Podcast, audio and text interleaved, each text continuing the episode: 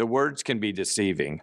While rare diseases imply few people are affected by them, that's not the case. 300 million people worldwide live with a rare disease, and many of them have little to no available treatments. UT Southwestern is working to change that. Here to explain how are Dr. Angela Scheuerle, a pediatric genetics specialist at UT Southwestern and Children's Health, and Dr. Ralph DeBerardinis with our Division of Pediatric Genetics and Metabolism and Children's Medical Center Research Institute. Thank you for joining us. Dr. DeBerardinis, what classifies a disease as a rare disease?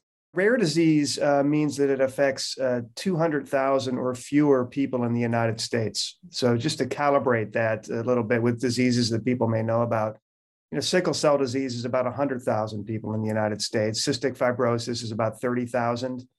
And, um, you know, over here in the metabolic disease clinic, uh, we have lots of patients that have phenylketonuria or PK, PKU. That's about one in 16,000. Dr. Scheuerle, only a few centers across the United States are designated as rare disease centers of excellence. Tell us about the UT Southwestern Center of Excellence and your role as the director there.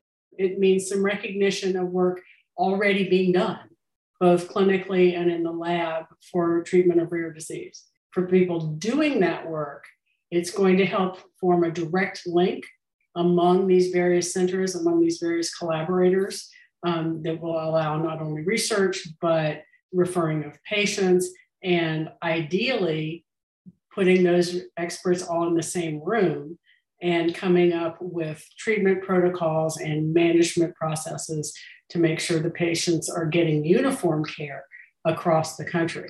It's one thing for a patient to be living in Dallas or be living in New York.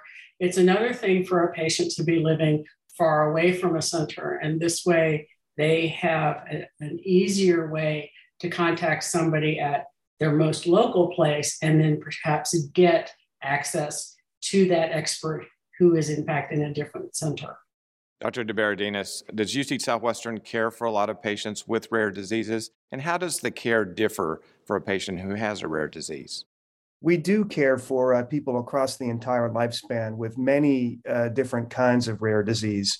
Often, patients with rare diseases um, have to go through a bit of a diagnostic journey until their physician pinpoints uh, what the cause of the underlying cause of the problems um, is. And I think one real value of having a center of excellence for rare diseases uh, of, of the type that, that Dr. Scheuerle has designed here is that it links all of these different specialists who care for different kinds of rare diseases together and I think what we all hope is that, that will shorten this uh, diagnostic journey that the patients have to take.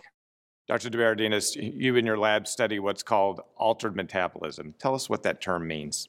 What we mean when we say altered metabolism is that uh, the metabolic activity, that is the biochemical pathways that allow cells to uh, make and use energy uh, in a diseased tissue, differs from uh, the same tissue without the disease. One of the things that really sets UT Southwestern apart from most other centers, including other centers in the COE network, is the incredible amount of expertise that exists here to assess the metabolic state in a diseased tissue. And so we use that all the time in the research lab to identify uh, metabolic differences. Ultimately, the hope is that uh, we'll identify new mechanisms of disease that will lead to new therapies. Dr. Scheuerle, at what point are you able to identify a child who has one of these rare diseases? The point of diagnosis really varies. With some conditions, we pick them up on newborn screening. In other patients, it may take getting some genetic testing, it may take getting some, some, some diagnostic imaging.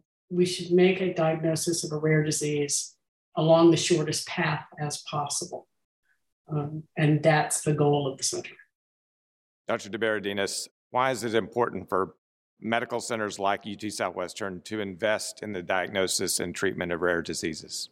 These diseases are individually rare, but if you add them up, it's a lot of patients. Any large medical center is going to have um, patients with rare diseases on basically every one of the, the clinical services. We have to remember historically that the um, analysis of rare diseases unlocks the ability to understand much more common diseases. And we can think of familial hypercholesterolemia as a great example of that. The cloning by Brown and Goldstein of the LDL receptor and the resulting understanding of intracellular cholesterol handling eventually led to the development of statins, which are used to treat millions and millions of people. And so, uh, again, I think the ability to diagnose and treat rare diseases unlocks um, uh, opportunities uh, basically across the health span.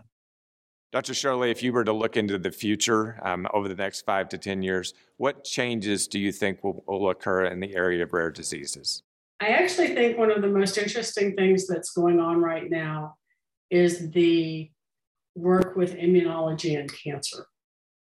As we get smarter about what do these genes actually do and what do the proteins that are made by the genes actually do medications to target those processes are, are in pipelines all over the place. So I see that happening. It's not correcting the underlying problem, but it's addressing what the problem is doing. That's most likely where stuff is going to go, at least in the short term. Dr. DeBerardinis, these patients and their families are often looking for breakthroughs. What areas do you think are likely to break through over the next few years? I do think uh, some aspects of gene correction for uh, Mendelian diseases, that is, single gene diseases, which belong to this rare disease category, is um, I think that's coming.